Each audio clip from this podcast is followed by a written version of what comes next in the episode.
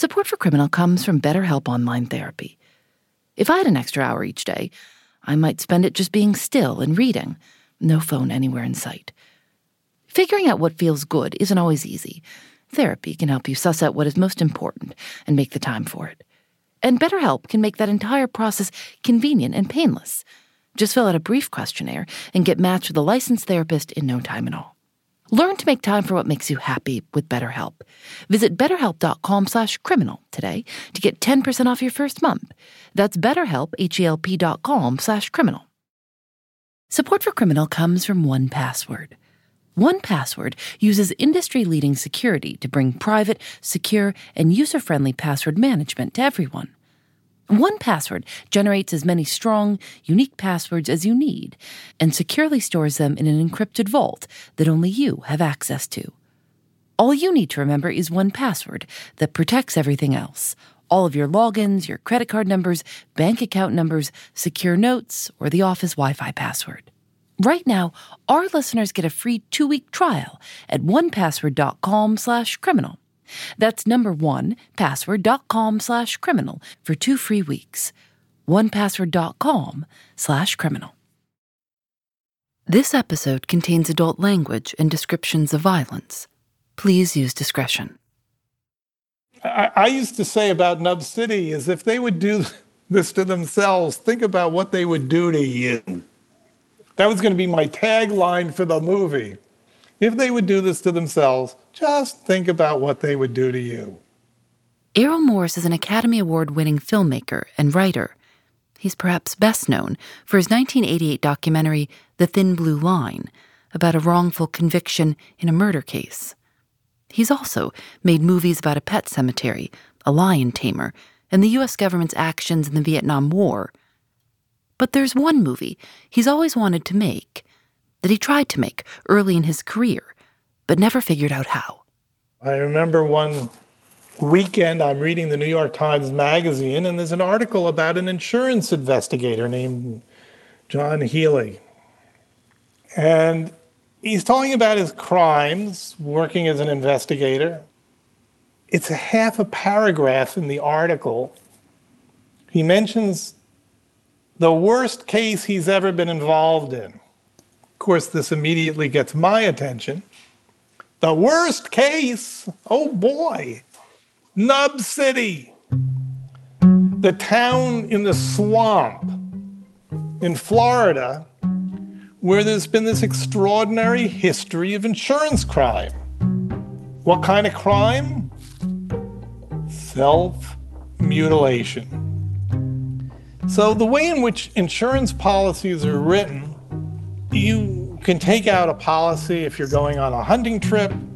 Uh, say you're going to be gone for a week, 10 days, whatever, uh, and you want some protection against the possibility of a hunting accident. God forbid, you take out a policy that has an accidental dismemberment clause. But, you know, you can take out just so much insurance on a hunting trip. Much better, life insurance. Most life insurance has a provision, an accidental dismemberment provision that if you lose both arms or both legs or an arm and a leg, you get the full gajenkis, the whole life insurance policy. It also works if you put out both eyes or put an auger through both ears, but the preferred method was an arm and a leg on opposite sides of the body so you could use a crutch. And there was a whole mess of those guys. Nub City, the Nub Club. Is it really called the Nub Club? Well, not by them, but by the insurance companies, it's called the Nub Club, yes. Yeah. Errol Morris went to visit insurance investigator John Healy. And I tell him, you know, this Nub City thing, I'm kind of excited about this story. He said, You're not going to go down there. That place is, is dangerous. They'll kill you. Don't even think about it. That's the stupidest thing I've ever heard of. And I went down there against good advice. And I don't know what I was thinking. I'm Phoebe Judge. This is Criminal.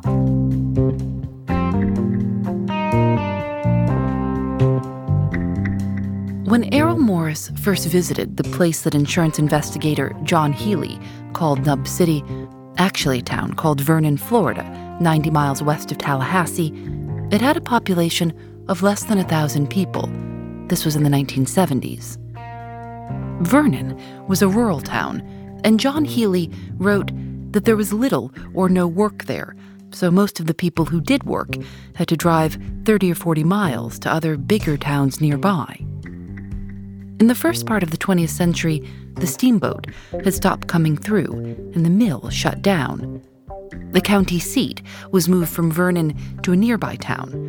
By 1960, more than half of the population of Vernon received welfare aid. According to John Healy, the first dismemberment occurred sometime in the 1950s when a man shot his hand off and collected $1,500 on a small policy. After that, he said, quote, word spread like wildfire throughout the community. By the early 1960s, insurance experts estimated that more than two thirds of all loss of limb accident claims in the United States came from Vernon, Florida, and the panhandle area around it. An editor at the local paper wrote You have to realize there was a time when these people ate possums because there was nothing else to eat. So you had to go out and run down a possum, plug him to death, and eat him. What do you need your left foot for if you can cut it off, get $200,000, and not have to worry about chasing possums anymore? There were a number of investigations, but according to the Tampa Bay Times in 2007, not a single insurance claimant was ever convicted of fraud. As one insurance official put it, it was hard to make a jury believe a man would shoot off his foot. I was a moron. Because what do you think you're going to do, Mr. Morris? You're going to go around to people's houses and ask them about how they committed insurance fraud? These people have committed horrible crimes. They've mutilated themselves. What are you going to ask them? What are they going to say to you? What are your crazy, crazy expectations of what is going to transpire here? And I learned pretty quickly this was not a good way to go. I meet the sheriff of Washington County, Nub City is in Washington County. I'm looking at the criminal docket. I want to know what kind of crimes do they have down here? And I can't really find any murders. None. So I asked the sheriff, I said, you know, um, there don't seem to be any murders down here in Washington County. And he looks at me like I'm crazy. He says, Down here, we don't have murders, we just have disappearances. And he gives me this odd look. And I thought to myself, you know, I, I actually don't want to be a disappearance down here. But notwithstanding, I moved down there.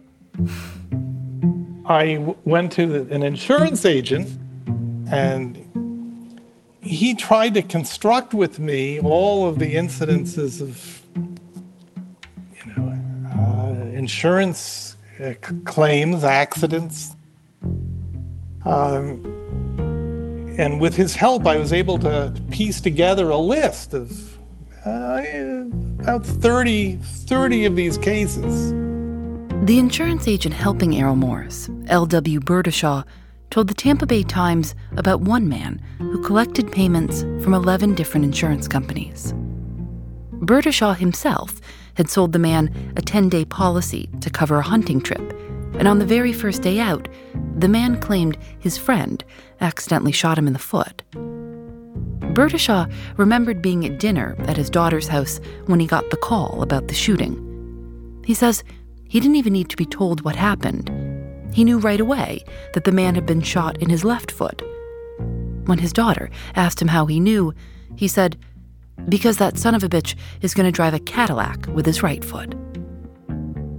He described another payout to a different man who lost a foot. That man claimed that he accidentally shot himself when he thought he saw a squirrel on the ground. His insurance policy was less than 12 hours old. There is also a man who sawed off his left hand at work, a man who shot off his foot protecting his chickens at night, a man who shot off his hand while trying to shoot a hawk, and a man who somehow managed to lose a hand and a foot in an accident involving a rifle and a tractor. Burdishaw had sold policies to all of them. He wasn't the only insurance agent trying to make sense of this increase in accident claims, specifically, why more and more people in Florida were losing their hands and feet. One insurance agent, Murray Armstrong of Liberty National, told newspapers about a farmer who lost his left foot to a shotgun blast. This particular farmer had taken out so much insurance that his insurance bills exceeded his income. Dismemberment was a feature of nearly all of the farmer's policies. When the accident occurred, a tourniquet was found in the farmer's pocket. He claimed that he carried a tourniquet, quote, in case of snake bite. He also happened to be driving his wife's automatic transmission car around the farm the day the accident happened. He usually drove a pickup truck. The insurance agent pointed out that it seemed pretty convenient that he happened to be driving a car with automatic transmission, so he wouldn't have to use his left foot to work the clutch. According to the insurance agent, the farmer's coverage with around 38 companies exceeded $2 million. But in the end, he agreed to settle for about half. An attorney with Liberty National described another case where three men in Northwest Florida each lost a hand or a foot in accidents involving the same saw. Errol Morris wanted to find out what was going on. But when he got to Vernon, Florida, hoping to find some answers and make a documentary, the only people open to talking to him were insurance agents. He was only able to speak with a few residents. He says that some people in Vernon didn't appreciate him asking questions. One night at a bar, a man put his cigarette out on Errol Morris's lapel. He says another man tried to run over his cinematographer with a truck. He says the only time he was ever beaten up in his life was in Vernon. So that first trip was unsuccessful. And I don't know what I would do today, but if the idea was that I was going to go with a film crew around to these various houses and, and talk to these people, it was pretty clear pretty quickly that that was not going to work out very well. Eventually, so many people in and around Vernon were filing insurance claims that insurance companies reportedly stopped selling to them. According to the Tampa Bay Times, some insurance companies implemented a rule that they would not pay if the policyholder lost a hand or a foot within a year of signing the policy. The Florida legislature later outlawed these kinds of exclusion clauses. As insurance investigators tried to crack down, some people reported they couldn't get insurance of any kind.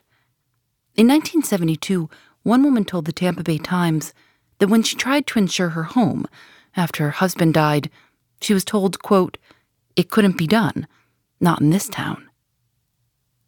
That same year, insurance investigator John Healy told the New York Times, We pretty well stopped this thing. Errol Morris never did get to make a movie about the alleged insurance fraud, but he did go back to Vernon, Florida to make a completely different documentary. The movie doesn't exactly tell a story, it's just people of Vernon talking. A couple who believes some sand they've collected in a jar is growing a preacher who's obsessed with the word therefore, and the only police officer in town who waits in his squad car for something to happen. I have different areas I like to sit around and wait. I sit here a lot of times. Since this car was sitting around so much, why the people, uh, they don't know for sure if we have a police officer on duty here or not. So I can sit here and catch a lot of them as they come across the bridge or come down through town. Like this tanker, he sounds like he's getting on it now. Errol Morris called the movie The Vernon, Florida, and there's no mention of any accidents or insurance fraud. Many residents of Vernon were not happy about the movie. In August of 1982, Vernon City Councilwoman Narvel Armstrong was quoted in the Tampa Bay Times as saying that Errol Morris came here to do one thing run down the town. And when he found he couldn't do what he came here to do, he made Vernon look bad, picked on the eccentric things.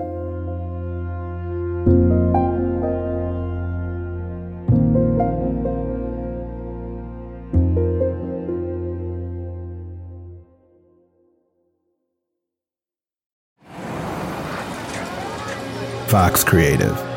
This is advertiser content from NetSuite. I've never worked in media before, and it's really fun to see deals come through, especially when we signed with MKBHD and the Waveform podcast. That was one of my favorite shows on YouTube, and I've loved that we've partnered with him. I'm Christina Ho Rodriguez, and I am a senior manager of revenue accounting at Vox Media.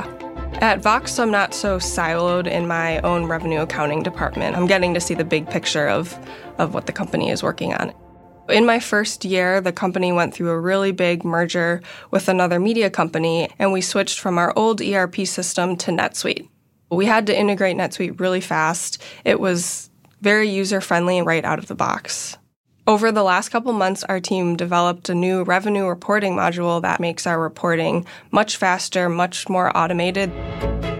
Have a lot of hope with what we can do in the future with NetSuite so that we're able to optimize, make our team a lot more successful, and improve our processes. We're only as good as our best data, and NetSuite allows us to see it all.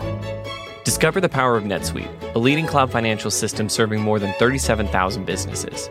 Download NetSuite's popular KPI checklist designed to give you consistently excellent performance absolutely free at netsuite.com/criminal. That's netsuite.com/criminal to get your own KPI checklist.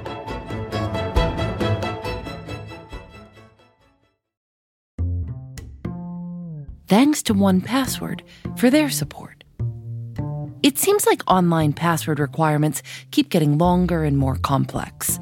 It's a lot to keep track of, especially when we're supposed to be changing our passwords all the time to be safe. 1Password uses industry leading security to bring private, secure, and user friendly password management to everyone. 1Password generates as many strong, unique passwords as you need and securely stores them in an encrypted vault that only you have access to. You only need to know one password. That password protects everything else your logins, your credit card, secure notes, or the office Wi Fi password. Join the millions of users and over 100,000 businesses who trust 1Password's award winning password manager. Right now, our listeners get a free two week trial at onepassword.com slash criminal. That's number one, password.com slash criminal for two free weeks. Onepassword.com slash criminal. After the film Vernon, Florida was released in 1981, Errol Morris had trouble getting financing for other film projects, so he became a private detective. He once said being a private detective is having, quote, the ability to sit and talk to people and have people, even more importantly, talk to you. It comes down to an interest in finding out things. So I learned quickly that what I did as a filmmaker was not so different from what I was doing as a private investigator. I remember I had one job where I had to pose as a filmmaker in order to get information. And I thought, this is really fucked up. I am a filmmaker. I'm an out of work filmmaker. I'm not making a film as we speak right now. But I'm a filmmaker. I've made a couple of films. People actually even thought they might be pretty good. But I couldn't get work as a filmmaker, so I'm working as a private detective, posing as a filmmaker. Was it exciting work? Yeah. I like I like being a detective. Were you good at it? I think I am very good at it. I mean, self serving of me to say so. But yeah, I think I'm good at it. I made this, this movie, The Thin Blue Line, a movie that I'm still very, very proud of. And that was an investigation and unusual in, in all of these movies that are made of true crime stories. Uh, I, through some strange set of circumstances, uncovered a terrible miscarriage of justice in Texas. You don't get to do that every day. I, I always think that the best ways into a story are unexpected ways into a story. I've never had this desire to go through the front door, but to go through a side door, climb through a window, maybe if necessary, like Santa Claus, go down the chimney. Um, I had come to Texas to interview a Dallas psychiatrist, Dr. James Grigson, who testified at capital murder trials and played a very, very critical, crucial role in sentencing people to death. James Grigson was sometimes called Dr. Death.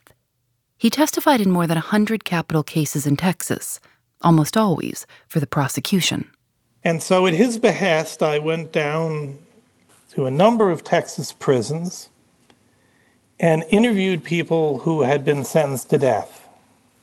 Some of them had been commuted off of death row, but all of them at one time or another had been sentenced to death in Texas, in part because of the testimony that Dr. Grigson had offered at their capital murder trials. And that was the beginning of it. And quite simply, I had no reason to believe that any of them were innocent.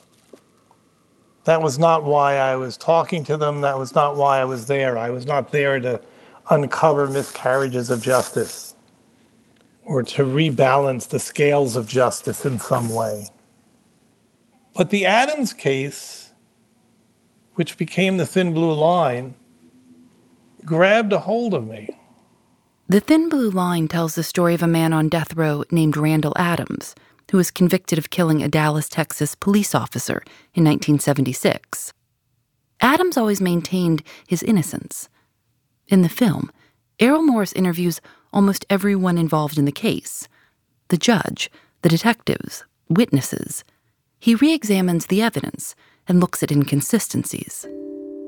I went to Austin because every single murder trial, capital murder trial, is automatically appealed under Texas statutes to the Texas Court of Criminal Appeals, and you go to their library, go down to the basement, you can get every single transcript for every murder trial. You can sit down there and read to your heart's content, which is what I did.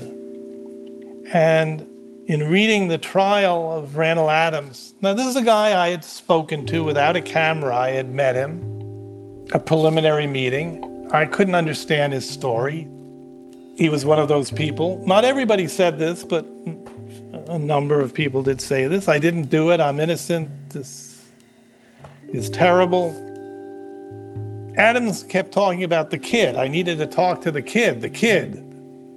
And I didn't understand the case. I go to Austin, I start reading the transcript of his trial and I thought, oh, this doesn't quite add up, does it? Uh, I love, love, love, love film noir.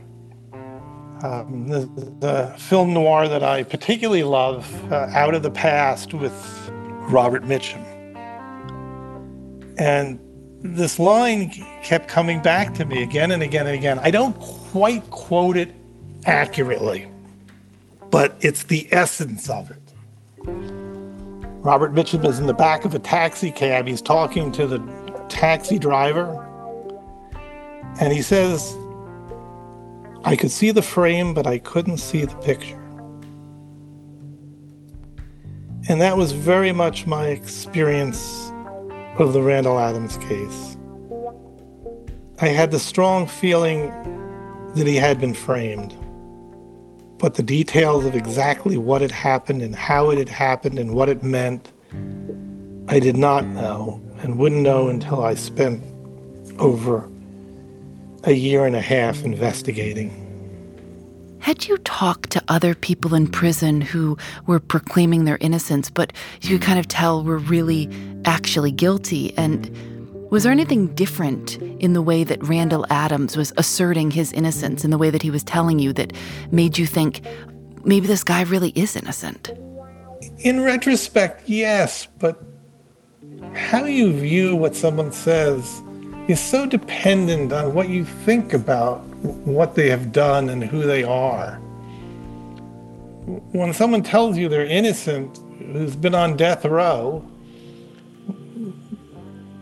the inclination is to think, uh, yeah, maybe not.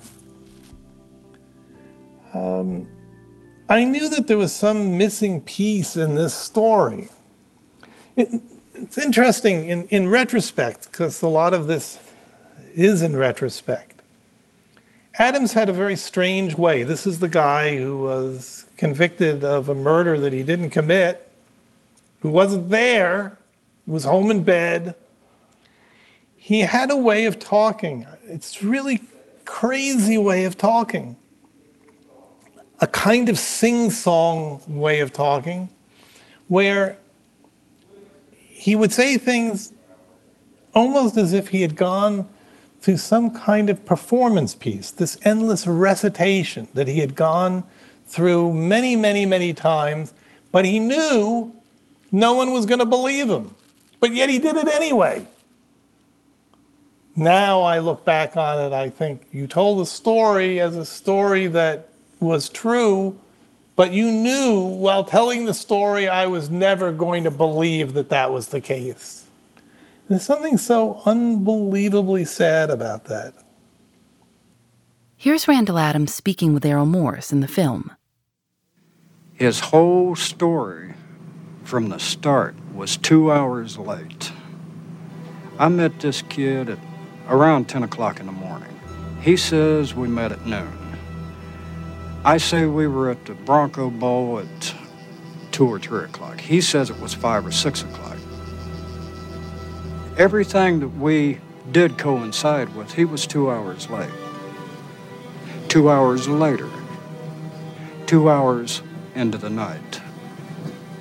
His testimony is that as we were getting off the freeway on Inwood Avenue, he stated that I'm driving the car, that we're pulled over. He gets scared and he slumps down in the seat of the car.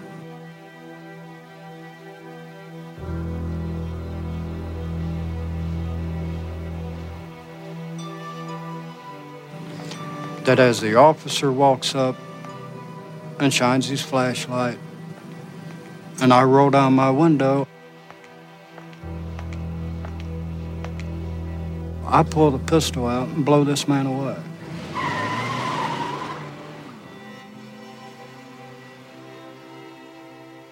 His testimony is when I finally do drive to the motel, I get out, I tell him, don't worry about it forget this ever happened. Now that's crazy. That's crazy. This person who Randall Adams said was two hours late about everything, who testified against Randall Adams in the trial, was named David Harris. David Harris had testified that he had seen Randall Adams shoot the police officer several times. Randall Adams begged Errol Morris to go find him and talk to him. And I thought, what the hell? I'm going to try to find this kid. He had come from a small town in East Texas, Vidor. And I uh, found David Harris's parole officer. It turns out that since these murders, he had been in prison for other crimes. He had just been released from San Quentin and was living with his family back in East Texas. And I asked the parole officer, uh, would you mind giving me his phone number? I'd love to talk to this guy. And she said, No, no, no, no, I can't do that. Says, But you give me your phone number, and if he wants to talk to you, he'll call you. I thought, Oh, okay. I gave her my phone number. I thought I'd never, ever, ever hear from this person. But within, I would say, five minutes, he called me. Called me and invited me to come out to Vidor. Meet him at a bar in the swamp outside of Vidor. Vidor, Texas was once known as a KKK stronghold and as a sundown town where black people were threatened with violence for being outside after dark. It was a scary place. I mean, a really scary place. And David Harris was still like a kid, covered with tattoos. And clearly he was meeting me because he wanted information from me. He thought, oh, Randall Adams has probably been executed. And he was surprised, I told him, you know, the guy still very much alive. And so then David Harris kept asking me, well, what does he have to say about me?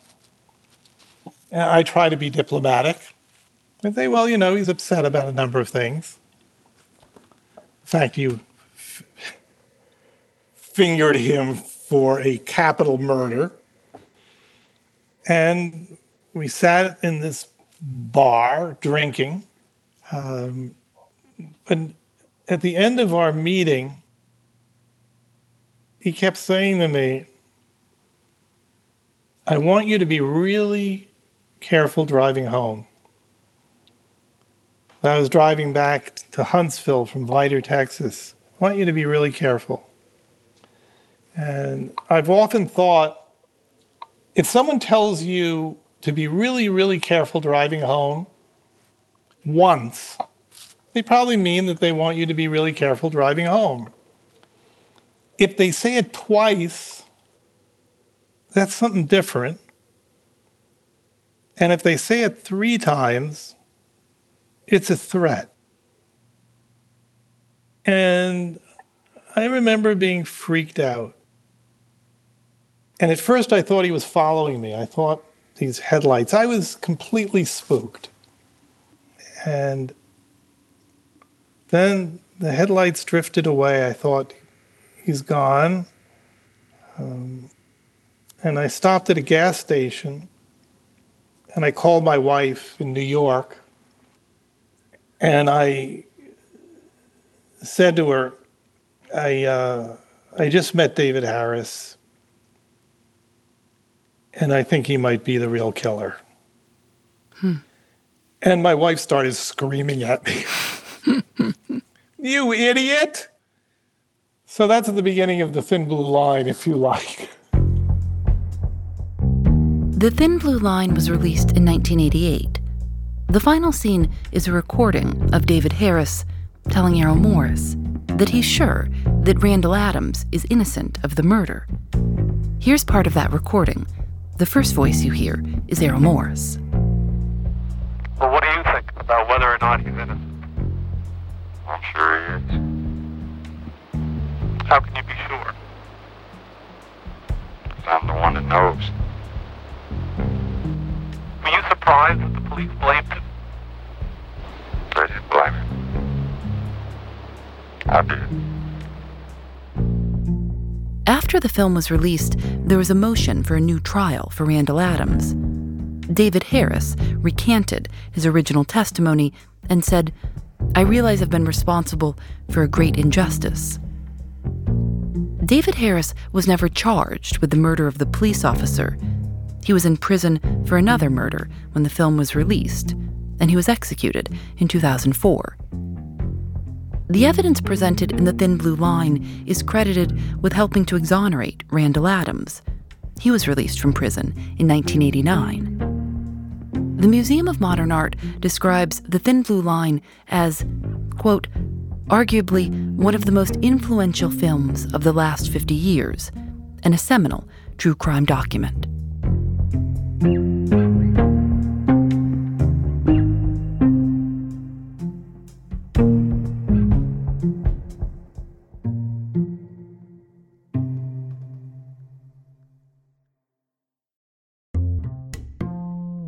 Support for Criminal comes from Seed Health.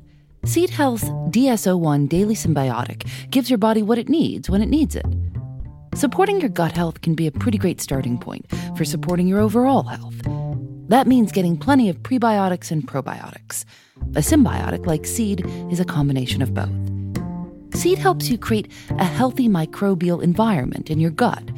And not only will your gut feel it, but the rest of your body too. It promotes clearer skin, good cardiovascular health, and helps you maintain healthy blood cholesterol levels. I've been taking two a day, and just last week, someone told me my skin looked really great. Trust your gut with Seed's DS-01 Daily Symbiotic. Go to seed.com slash criminal and use code 25criminal to get 25% off your first month. That's 25% off your first month of Seed's DS-01 Daily Symbiotic at seed.com slash criminal with code 25criminal.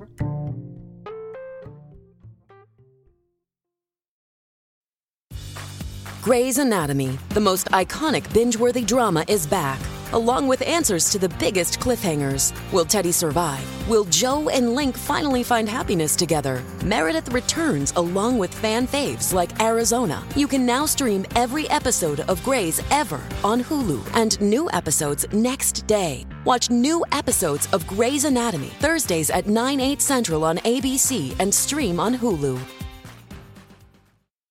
How did you learn to investigate? How did you. I don't know if you learn that kind of thing. Do you? It's fueled by some kind of strange curiosity, some kind of strange desire to find out more, to learn something that you don't know. It's like interviewing people. It's not even about what you want to know, it's wanting to know something you don't know. I often say about interviews, to the extent I know what someone is going to say in an interview, why bother? Why even do the interview? Why talk to anybody? Um, unless the nature of the enterprise is just a recitation of stuff that you already expected to hear or wanted to hear or thought you were going to hear. Um, what I love in the end about interviewing people, whether it's in the course of, writing a book or making a movie, is hearing something truly extraordinary, something that you could never even have made up on your own. Like what? Can you remember a couple that? I suppose the very beginnings of this were interviews that I did when I was a graduate student at Berkeley.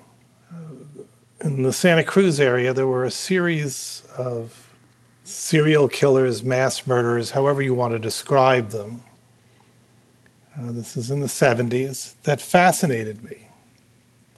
And that was the beginning of it. I started to interview killers. I started to interview killers and their families, killers and their psychiatrists. Um, by the way, if you asked me why I was doing this stuff, I don't know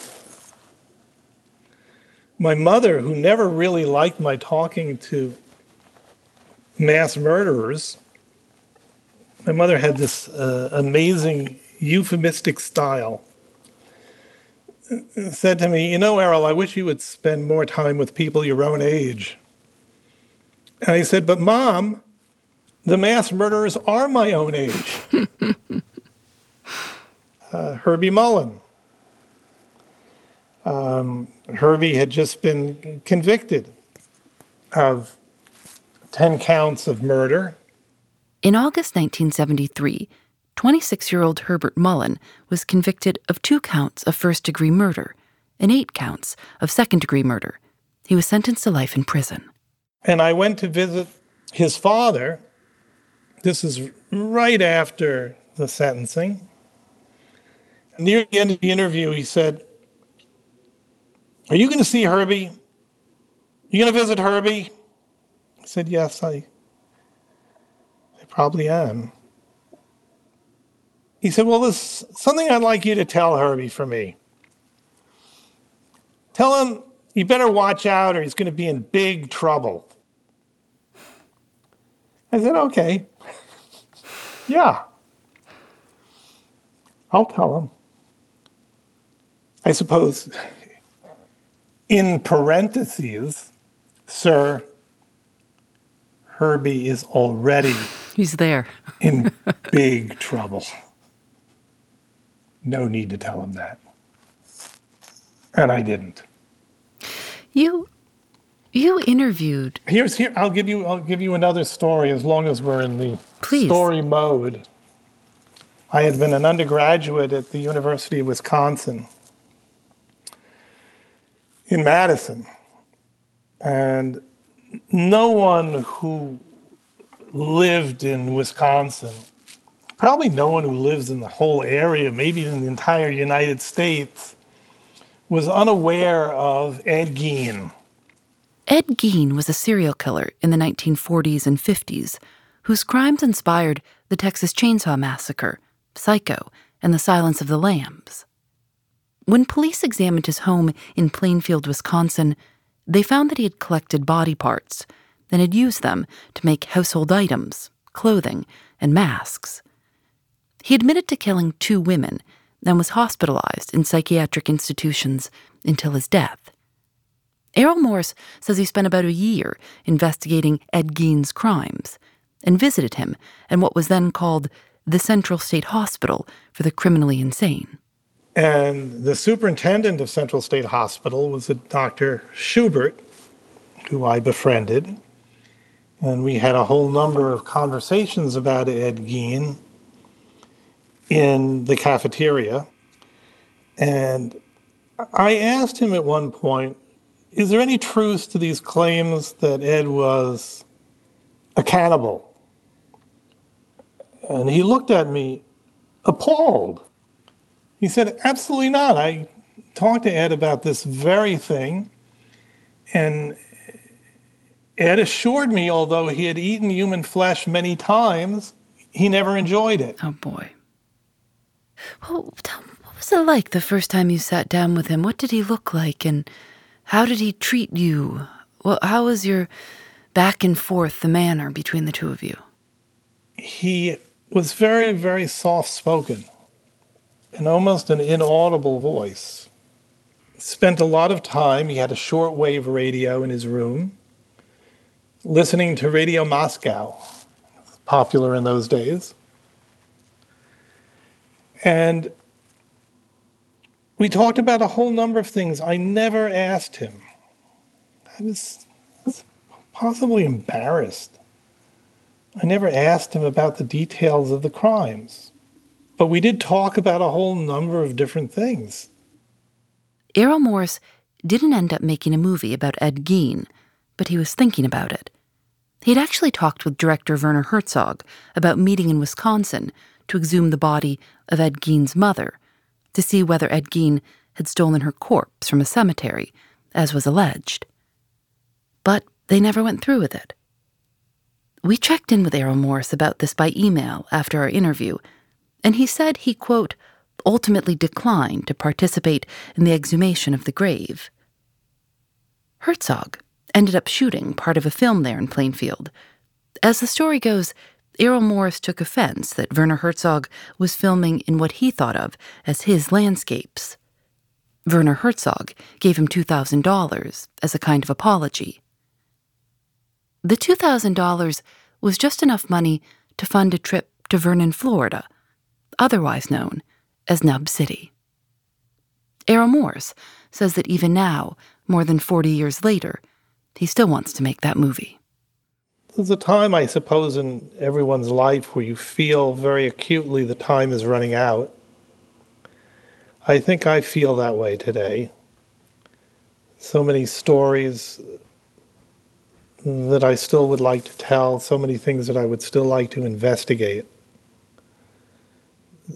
There's something about the mystery of people, uh, the mystery of what people do or don't do, that is still unendingly compelling to me. Crime is just a way of looking at human behavior, a way of looking at ourselves, of trying to understand why we do what we do.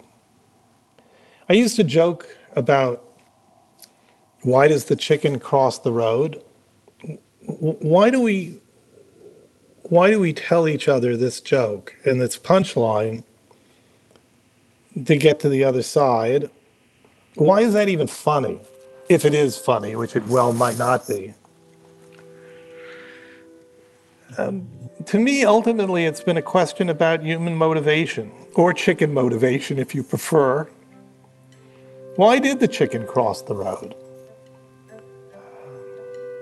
Is there a kind of deep understanding that we might have of that chicken and his desire to get to the other side? Or is there really nothing there? Is the joke that somehow we try to find an explanation where there is none? I don't know.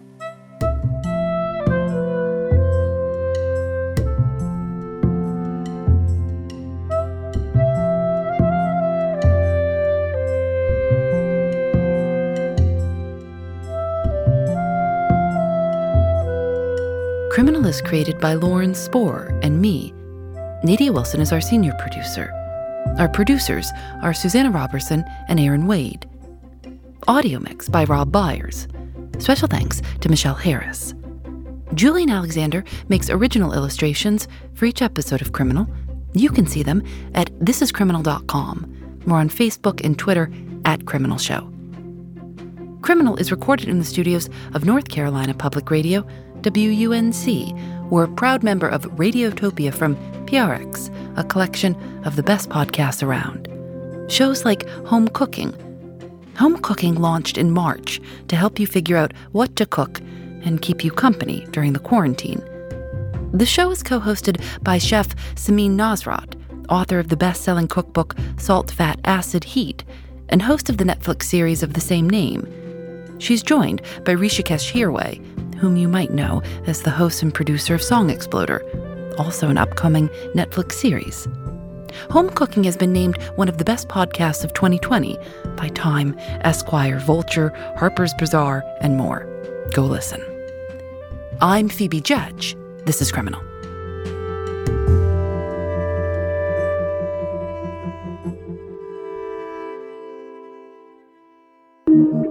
Radiotopia. From